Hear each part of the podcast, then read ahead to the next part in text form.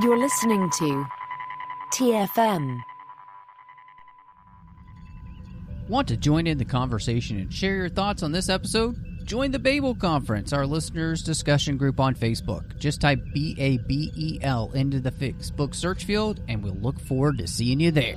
Hey everyone, I'm Rod Roddenberry, and you're listening to Trek FM.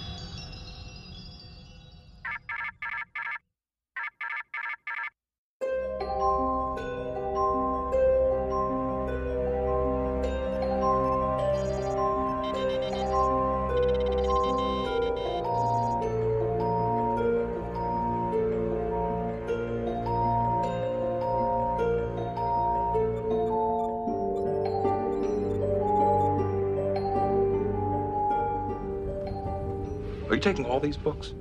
I thought I'd take some light reading. Guess I got bored.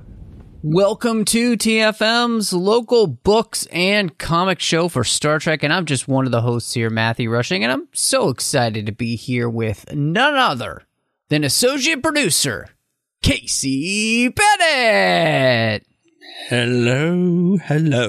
Hey man, how are you? I'm good. It's good to be back. It's been a little while since we've been here together. I know. It is good to be back, and I'm excited because we've got some comics to talk about, and we've got a new book series we're starting on, so it is an eventful day. But before we get to that, of course, just want to say thank you to everybody for listening. We really appreciate it. And whatever platform you're on, just make sure you're subscribed so you get the show as soon as it drops. You can also help us out by reviewing us in places where that's possible, like Apple Podcasts, or maybe giving us a star rating on Spotify. All of those things help. You can also find us online at Trek.fm on Twitter or on Facebook at facebook.com/TrekFM. We're also on Instagram at TrekFM.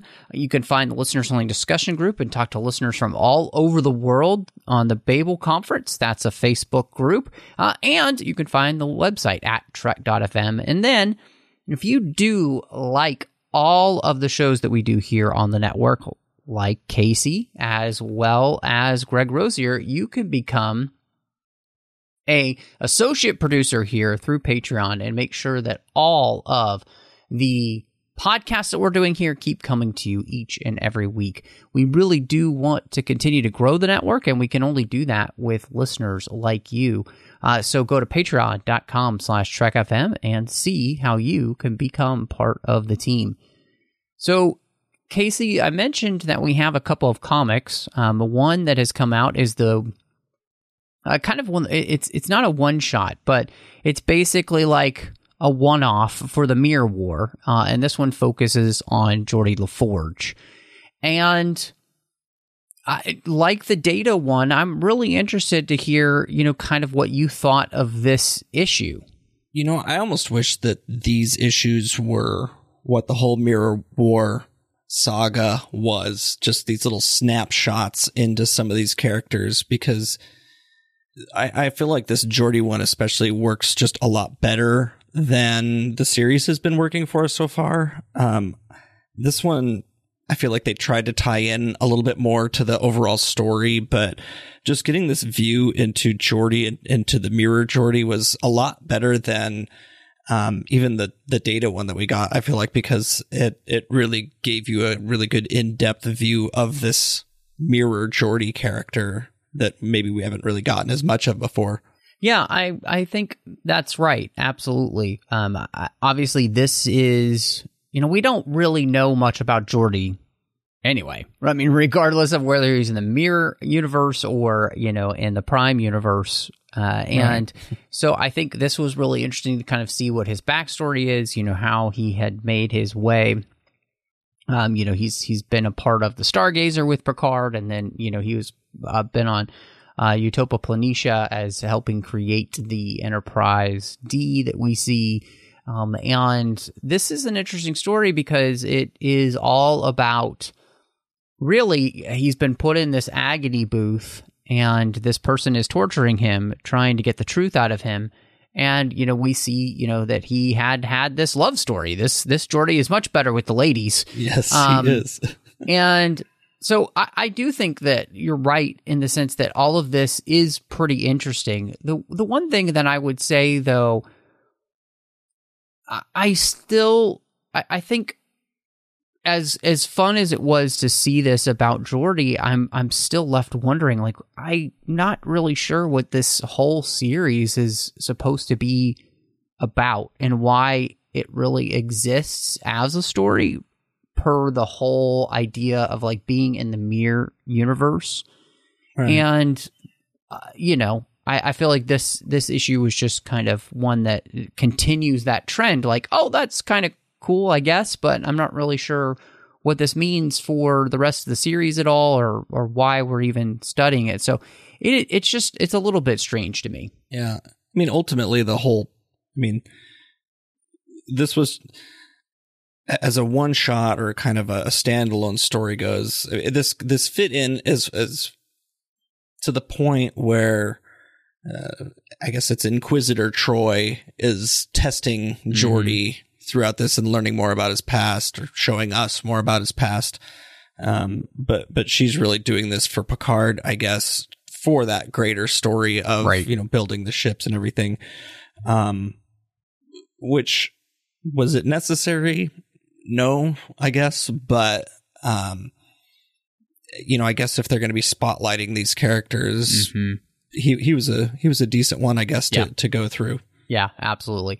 And I think that's always interesting too. Like, is any of this necessary? No, I think, for me, as always, when it comes to tie-in fiction and stuff like this, it's the stories that make themselves feel the most necessary. Like, when you read it and you're like, oh man, I could never look at the, TV show or whatever again the same way. Right. And I think, you struggle to find that with the Mirror Universe, I think, in the first place, because the Mirror Universe has so little effect on anything, really. So it's always more of a hard sell to me.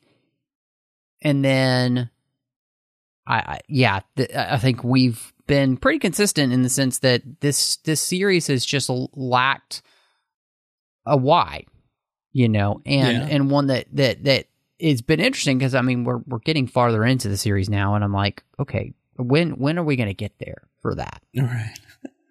Well, like Star Trek is known for giving good messages or kind of allegories to real life, and the Mirror Universe never was really great at that, like even in the TV shows to some extent. But especially when we're going to take the time and money to read these things, we kind of want to get a little bit of a Star Trek story out of it, and have a little fun with it, in the comics, and show some kind of odd storylines, I guess. But in some ways, you kind of got to ask, like, what?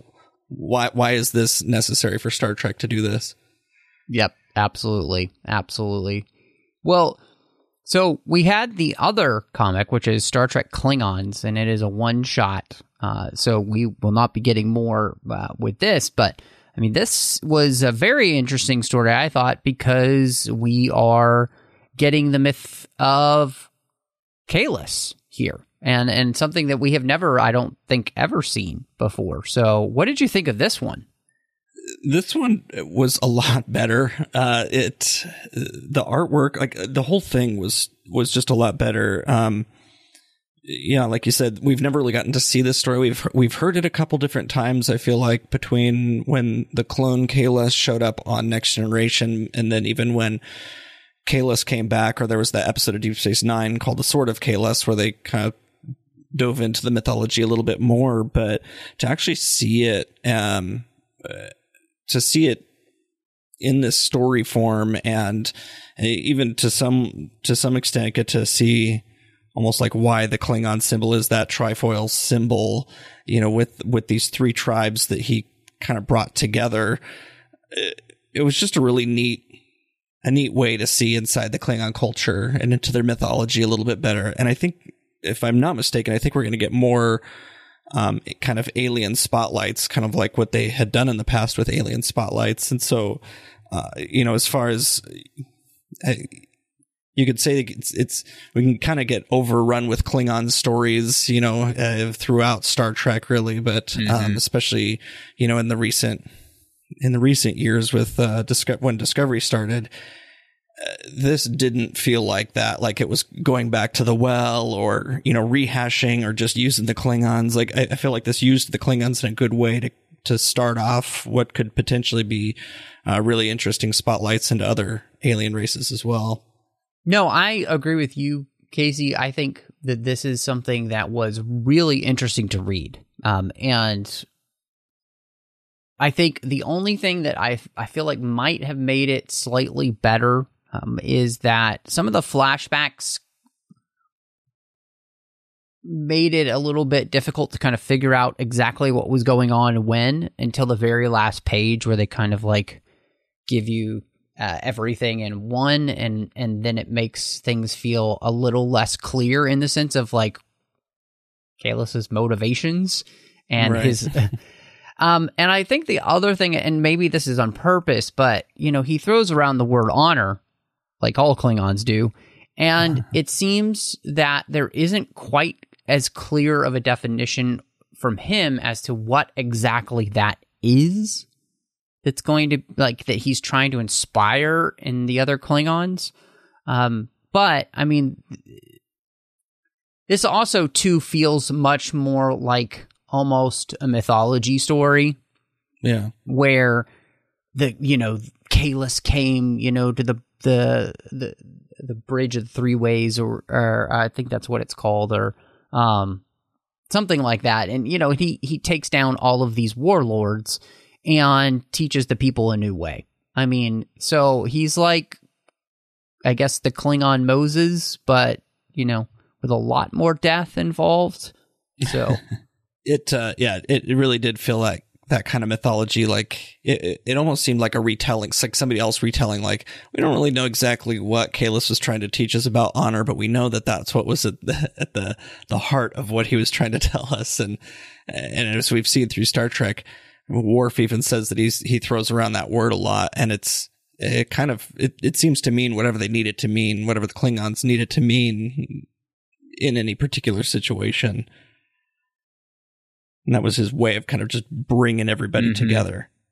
And I mean, for him, he's also kind of divorcing them from the idea of their, being gods and all of those kind of things, or anybody that they should be beholden to but themselves. And so it's like personal honor, I guess, is what matters. And then, of course, it's also weird because the last page kind of makes it clear that, is he really that honorable? Maybe, with what he did to his family. And so it is a really interesting comic. I think it's well done. And I mean, this is the kind of thing I think it is much more fascinating.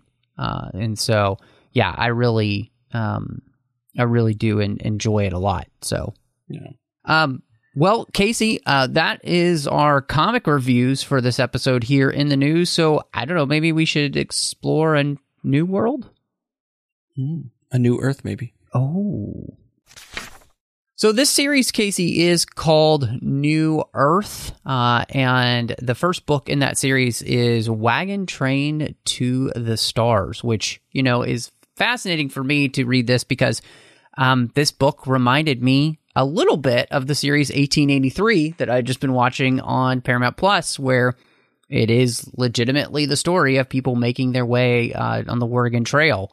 And that's basically what this book is about. And so with the idea of, new worlds and going to a new world, basically like the pioneers of old and expanding the Federation, looking for freedom.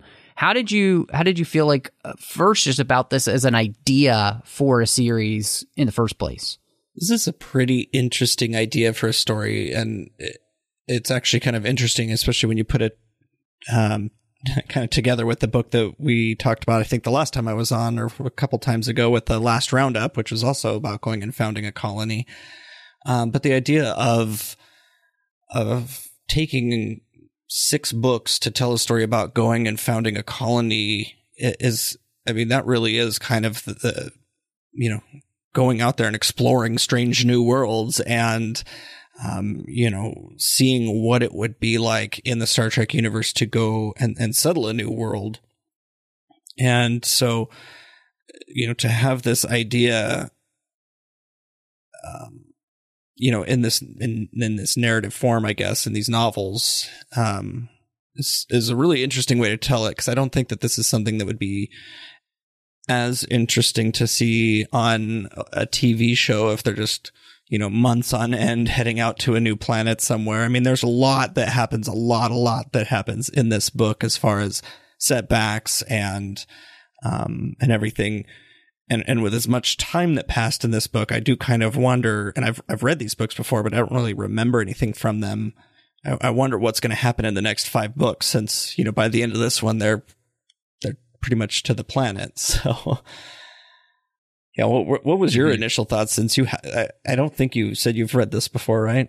I haven't. And, you know, I think the idea of going to colonize a new world in expanding the Federation, basically like pioneers of old, I thought was a great idea for a story, you know, and mainly too because in this time period, you do have the Federation, which is not as big as it is by the time you get to, you know, the next generation, where it just seems so expansive. You know, things are smaller, and there is much more frontier to what hasn't been explored in, you know, the alpha and beta quadrants, and so.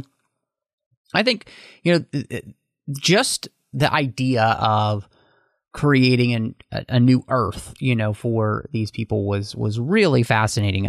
You know, I think it was really interesting in the book, and I wanted to get your take on this, Casey, because in the idea of going to a new world, I felt like there was a real lack of planning going on. And I was really surprised by this because it didn't seem like the idea of Starfleet or even, you know, the ability that you have to like to kind of scout something out and really know what it is in this time period is much different than, you know, back in the day. And so I don't know.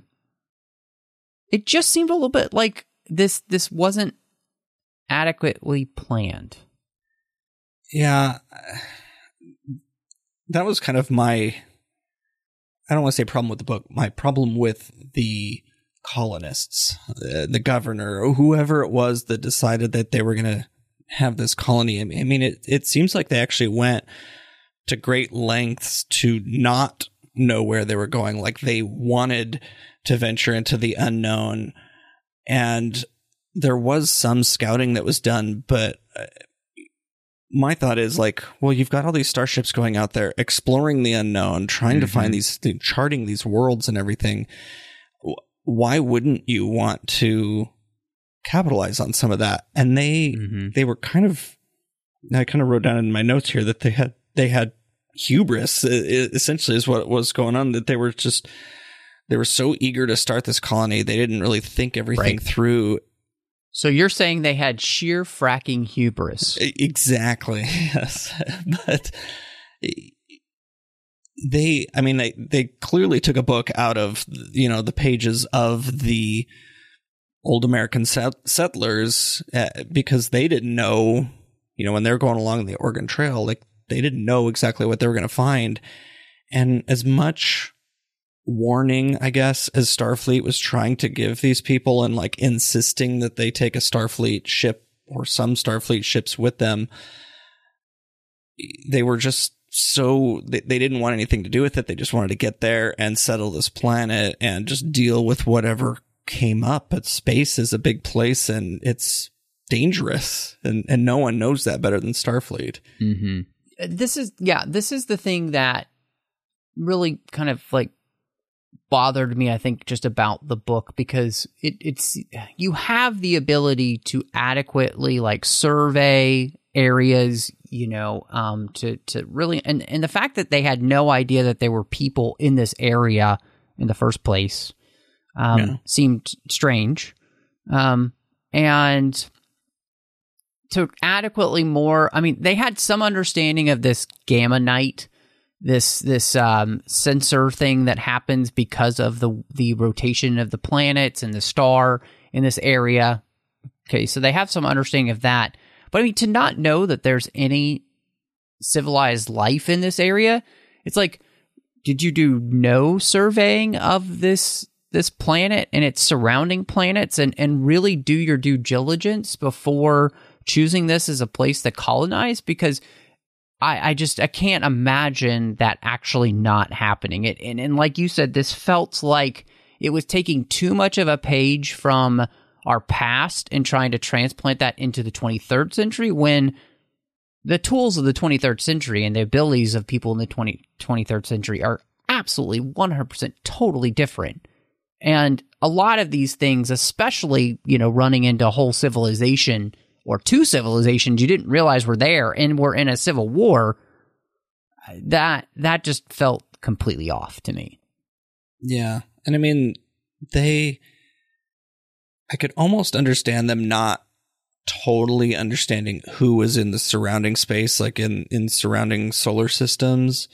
But even in this one where this planet that they're going to go settle, like, it sounds like there's something up with the moons, like, that we still don't know a lot about the survey ship. One of the people on the survey ship that got destroyed by one of these alien cultures found that one of the moons was like hollow and there was some sort of, geomagnetic interference on the planet, or like, I don't know. It just seemed like it was going to be something that could potentially be dangerous. And so like, okay, so you found a class M planet, but did you not look at any of the other worlds yet in that? Exactly. Like, in that solar system. To settle Earth when they find out if the moons come in crashing into Earth soon. You know, like. Yeah, I was, so that part happened there. And it didn't really kind of jive, I felt like, with, you know, all of the things that we know about, you know, this time period. And then there was this really interesting and almost strange idea that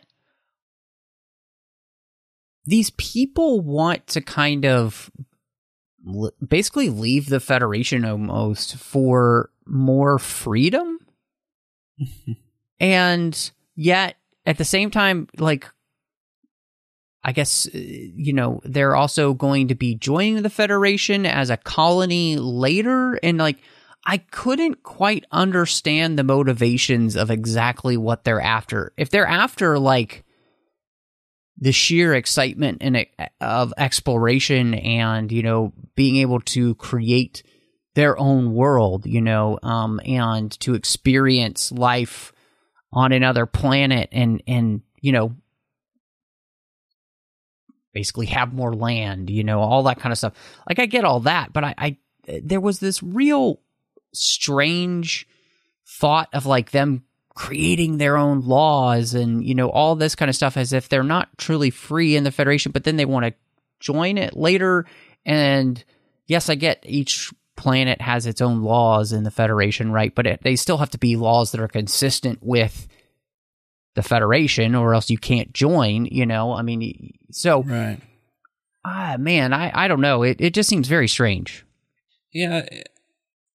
I got the impression that there was kind of a lot of things going on. One, they wanted to prove that they could do it, which I think at some point somebody said, like, we need to show them how it's really done, you know, and create our own society with our own laws. But yeah, they also did say that we're going to apply for Federation membership as soon as we get there. Then, well, I mean, you're Federation citizens now. Like, when are you not going to be Federation citizens? Right. And I get that this was like a private endeavor. They had privateer ships with them. They weren't having Starfleet ships take them to set up this colony. They wanted to do it as a private endeavor. So I get that. You know, so I think it almost comes back to hubris again, that they wanted to go out just to prove that they could do it and then kind of become this spaceport, I guess. They wanted to have this strong agriculture and, you know, whatever else was going to come up there. But, you know, in addition to the lack of planning they had and even finding it, like, on the way there, they didn't even know, they didn't have any laws yet. And so as things kind of started coming up, like, you know, Kirk would tell them, well, we're still in space. We're not to your planet yet. And you don't even like, they didn't even have any laws anyway. So like, as some of these things started happening and going wrong, everyone was kind of just looking around for who's going to fix this. They didn't want Starfleet to do it, but the governor didn't know what to do because they hadn't done anything. And you know, with even with characters like the Billy Maidenshore character, I think, you know, he showed up, I think, because he wanted to be a thorn in Kirk's side, just from some of the little bit of backstory that we got with them. At the same time, the way the governor and some of the other people looked at it is that this was going to be a fresh start for everyone. So they didn't really look into the backgrounds of some of these people very closely because they thought, you know what, we're going to a new planet. People can kind of reinvent themselves when they get there. And we don't really see that with Maidenshore as much, but I do kind of wonder if that is, you know, with these 60,000 people, if that is what some people were trying to just get a new start somewhere. Well, and I think, the idea of I think even if, you know, you're not somebody who's been in any trouble with the law or anything, the idea of getting a fresh start by going to a whole new planet and looking for that specifically, you know, I mean, many people, you know, went west in the United States because they wanted a fresh start. They wanted their own place. They wanted to create their own place, right? And their own sense of being. And yeah, I mean, I get, I think all of that. And I think to me, as we kind of come back full circle, the original question I had asked us was, you know, like, I get the idea then for this story. It makes sense. Like, even in this time period, you still have people that have that pioneering spirit that they want to be the first place in a new planet and all that. I think all that is the stuff that really worked well. It was just, there seemed to be just a lot of things in this book that seemed to be so badly thought through by the people going to do this. And then the planning for it just made absolutely no sense to me. So, and then, you know, on top of that, you know, the book really, I think it's full of people that are just greedy. I mean, Maidenshore is the prime example of the fact that he's willing to turn over all of the colonists to the Orions for money. And everyone's just kind of using everyone that's not Starfleet. And, you know, you even get the Bloods and the Clods, you know, these two species that have been at war for a millennia. And it's, and you know, they're also using each other and anyone that comes in contact with them to try and take each other out. You know, and it just, it was really interesting to me. And I thought that was an interesting thing to see just because it reminded me of like a ramped up version of the Harry Mudd character. Oh, yeah. You know, so it's not as though Star Trek hasn't done this before and shown these characters who... These are the people who don't necessarily fit within the mold of a Federation type of citizen because they don't have any idea of wanting to be altruistic or help other people. They look only at what they can get, you know, and they kind of remind us much more of the people that we come in contact with, you know, almost every day.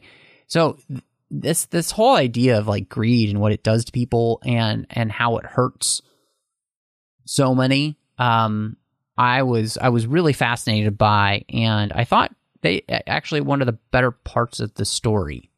Yeah, it really did show a human element, especially when there was the lung flu or something that was going around on the one, or on multiple ships, I guess, and they only had a certain amount of medication to go around, and everybody wanted it right now and thought that they were more important than everybody else, you know, just got super greedy with that. And I think that even just goes back into the planning of this thing. And, well, one, I mean, they were relying on Starfleet medical, like for medical assistance with the vaccine and with just treating all of the sick people. So I'm wondering, well, don't they have any doctors? Why were they accepting that help? But McCoy and the other doctors had this, I don't want to say quick fix, but they had the medication that was needed that, of course, then was being stolen and divvied out to other people who,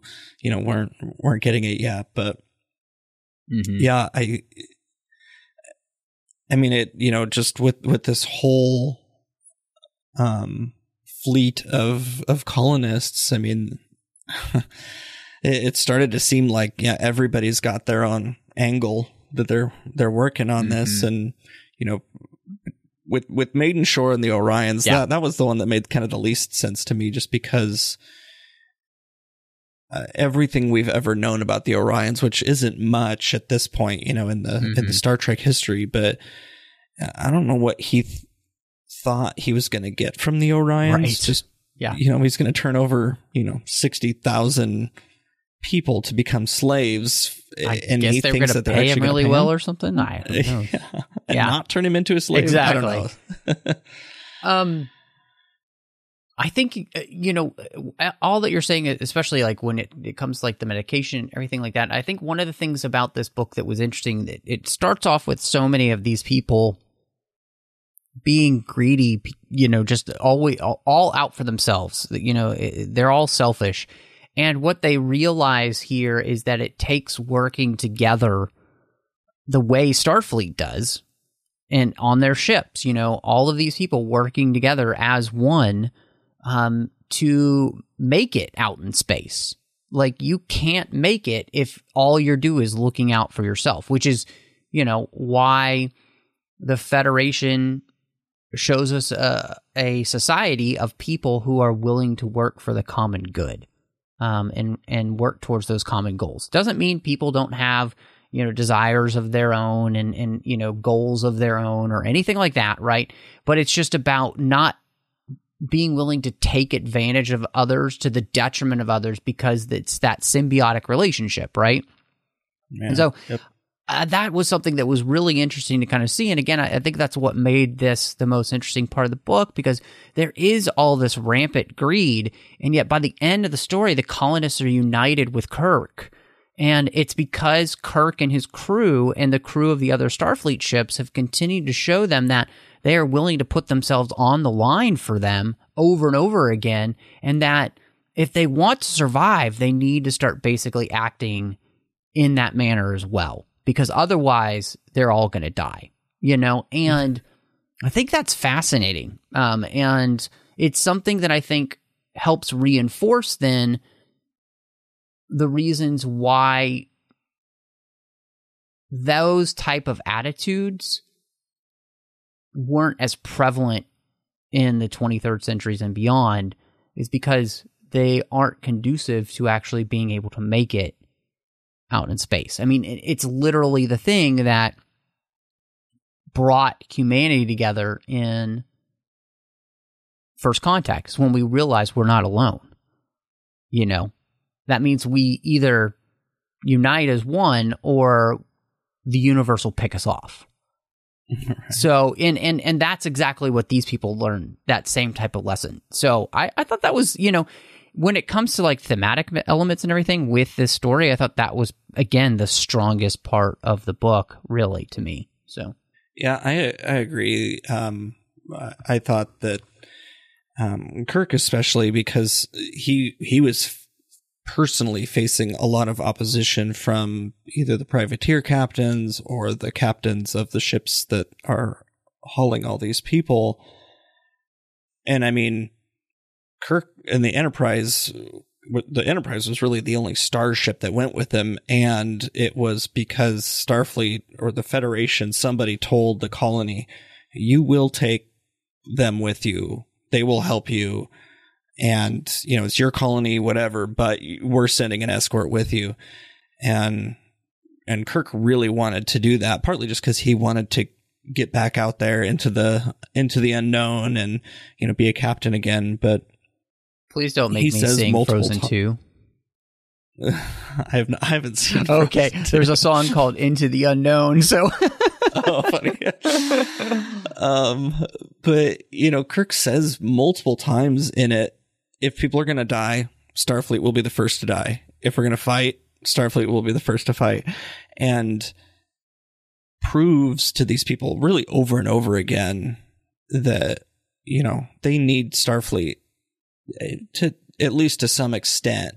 And I think in the end, what they needed from Starfleet was just that demonstration of what sacrifice looks like, or what the willingness to sacrifice looks like. Yep. And like you, just like you said, like working together. I'm sure that these people had the greatest intentions in the world, that they were going to work together once they got there. But when it really came down to it, they didn't know what that looked like. And so Kirk had to tell them, like, I'm putting a Starfleet person on every ship. Everybody needs to agree to act like Starfleet, you know, until we get this Orion situation figured out, and then we'll be on our way. And that's essentially what saved them. And the people appreciated it. And it didn't help that the governor that they'd elected wasn't. He was a younger guy, maybe kind of inexperienced. I mean, he's kind of an idealistic fool.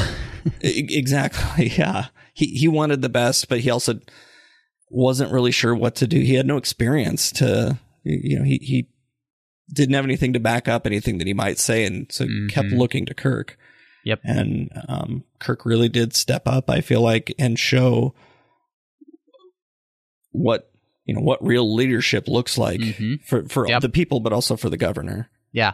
See, I love that what you're saying about Kirk, because I think, you know, one of the beauties of what Kirk does in this is, obviously, it's exciting for him. He, you know, he steps down from admiralty to lead this group. And part of that is his desire, I think, to be back out there. Right. And that this seems like an exciting mission. This is Starfleet, right? To boldly go into a new era and to lead a group to create a new era for the Federation, like a new hope, hopefully, you know, not to you know, mention another Star franchise, but like that's his desire here. And I think that's really interesting.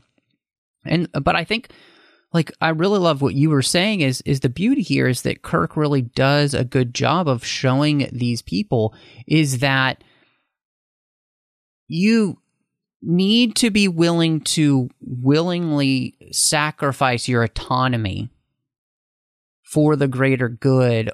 Again, otherwise you're going to die.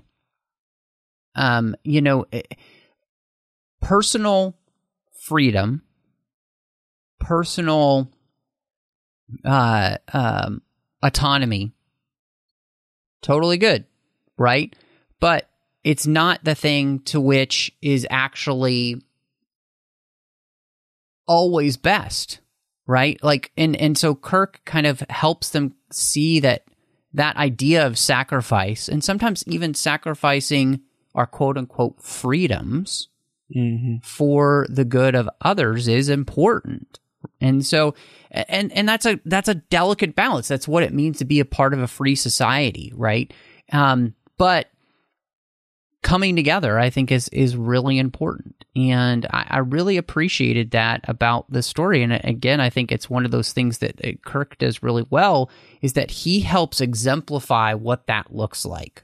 And I think he also helps exemplify following good leadership and how important that is, and having good leaders that have experience, that have wisdom, that have the ability to truly, you know, lead well because they've been through the fire. And you know, and you know, there's a little bit of that, I think, in the story, of that kind of like hero worship of Kirk in the story. But part of that is that Kirk and his crew have been out there more than anybody else. So they've seen the unknown, and they know how to face it. And yeah, I think Kirk is the one who, he's so stalwart in his beliefs but he's also ready to back up those beliefs with his actions every minute of the day. And I think that's what wins the people over.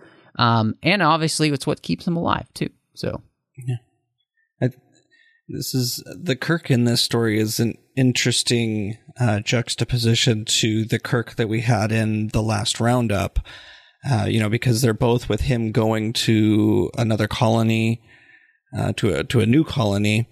But the difference was in The Last Roundup, he felt kind of lost there because he wasn't in a leadership position. He was trying to let his nephews really take the lead, and they didn't want him to just be the leader. But here in this story, he really takes it on himself to be the leader when he sees that lack of leadership going on.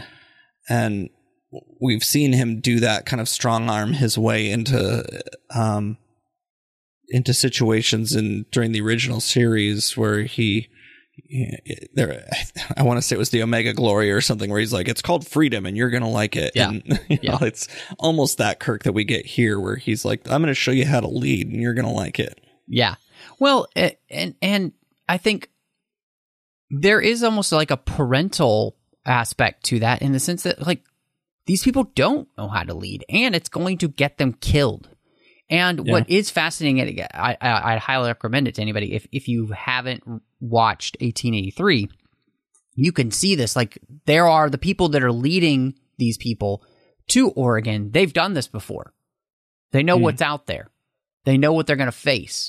And you're going to follow them, you're going to follow their rules, or you're not going to travel with them because they know what's happening. And it's the same thing. Like, I think it's very interesting what we get here is that it's written in that same aspect. Kirk is the leader. He's been out there. He knows what it is. And if you don't like it, you're going to die, basically. And that's exactly what almost happens to them, right? So I do have to ask you, so at the end of the book, we see that we might get embroiled in another people's war. We might get, smack dab in the middle, where we're still going to go to Beltair, and the Bloods and the Quads may live in this area, and we might get embroiled in their war, but, well, we've ended one war and we can do it again, And I was just like, that's completely against the Prime Directive. Yeah. So what that's the heck? Yeah, and I mean, to some extent, I mean, the people wanted to go to this planet no matter what, and Kirk may be, there's his hubris showing again, I guess, too, but if these people are so insistent on colonizing this planet, it almost doesn't matter if there's another war going on nearby or not, because there could be at some point. And if these people want to be so autonomous, maybe they do need to just get in there and experience it. And even though those races wanted to put a base on the planet, but I guess we don't know what's going to happen. Like maybe they've only really talked to one side of this, the people in this conflict, right, with the Blood, I think. And so maybe they could be friends with the Cowled, or whatever they're called. And there is precedent, like, with they even reference in the book, the war between the Imeniar and the Vendekar. Right. And, because I think that was that computerized war where people just had to go to their deaths. And, I mean, I don't know. Leave it to Kirk and the Enterprise crew, I guess, to finish a war for somebody else. There you go. They'll solve it. If there was a problem, Kirk will solve it. Check out the hook. Yes. My DJ revolves it. Ice, ice, baby. Anyway, okay. So the last thing I wanted to ask you, because the writing style of this book with Diane Carey, how do you feel about it? Because I found, in all honesty, the book somewhat confusing sometimes, and the writing style not very clear at others. And so I just kind of struggled with this book, because I felt like if it had been more clearly written, it would have been a better story altogether just with that alone. And I really struggled with this book. Yeah, the timeline is what really got me, because I think the story takes place over many months. I can't remember how long they were saying it would take to get, because I think they had to go like warp 2, because that was as fast as their slowest ships could go. Right. And there's things that happen like either in the chapter breaks or in various places where it's just like, oh, we're like months later now, just because of something that kind of gets said in passing. And so that to me was very confusing. The other thing, Diane Carey was a very prolific Star Trek author back in the day. I think I want to say she wrote like 30 some Star Trek novels, mostly from the original series. But one of her big things was she brought in a lot of maritime language and jargon into her books, because that was something that she was very familiar with writing. I don't know if she's written those types of stories before, if she's got some history with that, but so she adds a lot of there's like boatswains and coxswains and other like positions on ships that we've never heard in Star Trek before and never will again. And really, I almost feel like there was a missed opportunity to have more terminology from like Westerns. You know, we're calling this wagon train to the stars, and they've got ships. One of the ships is called the Oregon Trail, but we didn't really lean into that as much as I thought we could have. Like, made this like a real Western in space, as far as like, you know, like 1883 or whatever. And so I don't know, some of that, just that stuff did kind of throw me out of the story a little bit sometimes, and just trying to wrap my head around what she was even saying sometimes. Yeah. I just did not love, this writing style. And you're right. I mean, she's absolutely a prolific Star Trek author. She's written so many books. And you know, I think, you know, one of the things that you put on here too, when it came to like the idea of the story and the author here, is would this have worked maybe better in its own universe with original characters? And I do almost feel like a lot of this story,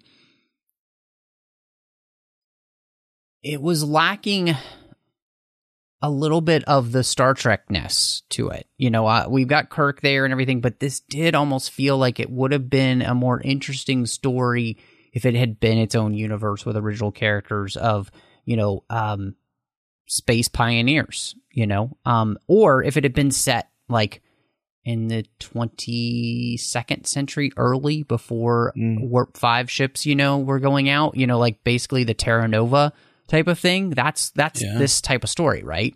I think that would have just been more interesting, because a lot of this story, and we talked about at the beginning, just didn't feel like it fit with what we knew of Star Trek, especially when you think of like Star Trek II and how meticulous they were in researching for the Genesis Project. And, you know, it just felt odd. So yeah, I don't know. Yeah. And I almost wonder, yeah, because having the Star Trek characters, having the Enterprise in there, that did nothing for me in the story. They could have just replaced all of them with original characters, yeah. and I thought it would have been a fine book, like just kind of a sci-fi fantasy Western kind of hybrid. I do wonder if we hadn't had these new, and I understand they're trying to create a world for this 6-book arc that they're going to have. And so bringing in familiar foes maybe isn't really a path they wanted to go down. Like, we didn't want the Klingons to be the bad guys, or the Romulans, or somebody. But I do feel like that might have grounded it a little bit more in the Star Trek universe, rather than having these just original aliens that once again could have belonged to any universe other than Star Trek. I mean, this could have been a Star Wars novel or something. And so I do feel like it kind of missed the mark on, yeah, you said it perfectly. The Star Trek-ness just wasn't there. Yeah, absolutely. So, well, Casey, I'm really interested. What would you rate this book then? This was a hard one for me to rate. I was really going back and forth between a 2 and a 3. Not a very...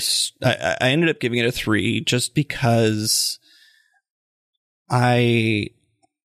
About halfway through reading this book is when I kind of thought about, maybe this isn't a Star Trek story. And when I kind of turned my mind on that a little bit, it made it actually a little easier to kind of get through the rest of the book and let me appreciate some of the other things that were going on in it, rather than trying to figure out, like, why is this a Star Trek book, or why is this, you know, a Kirk story or whatever.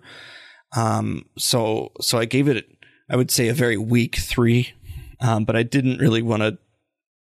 I felt like it was maybe a little bit better than a 2. And since Goodreads doesn't do half stars, I gave it the benefit of the doubt and gave it a 3. Yeah. This story, I talked about the strength of the idea of the story. You know, what we're trying, just when you say this out loud of like, this is what the book series is about.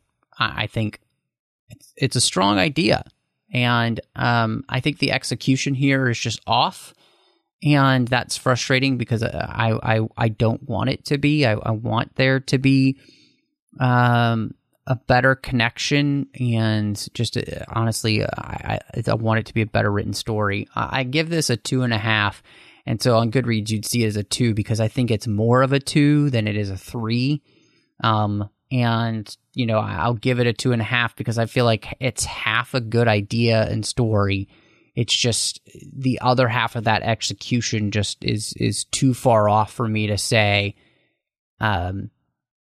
it's above average, you know, like, and in all honesty, I would say probably 2.5 is me being generous. So, but yeah, I mean, I'm still actually excited to see where this story goes. And I think hopefully, you know, we have kind of a rocky start, as all main pioneering adventures do in real life. And so hopefully it'll be better moving forward.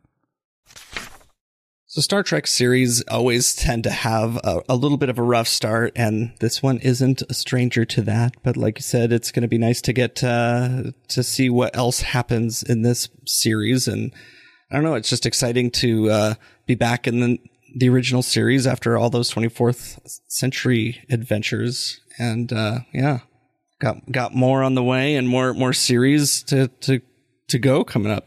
Yeah, no, I'm right there with you. I'm actually excited to continue with this. You know, I love the movie era of the Star Trek, you know, of TOS. And so to be in that, it's really exciting to me. You know, I just, the idea of being on the refit Enterprise in the first place is great. So no, I am excited to continue with this. And Casey, if people, you know, want to catch up with you and talk about this or anything else Star Trek related, or see what else you've got going on, where would they find you? I am on Twitter, Instagram, Goodreads, and Letterboxd at Knitting Trekkie. I can also be found poking around in the Babel Conference on Facebook.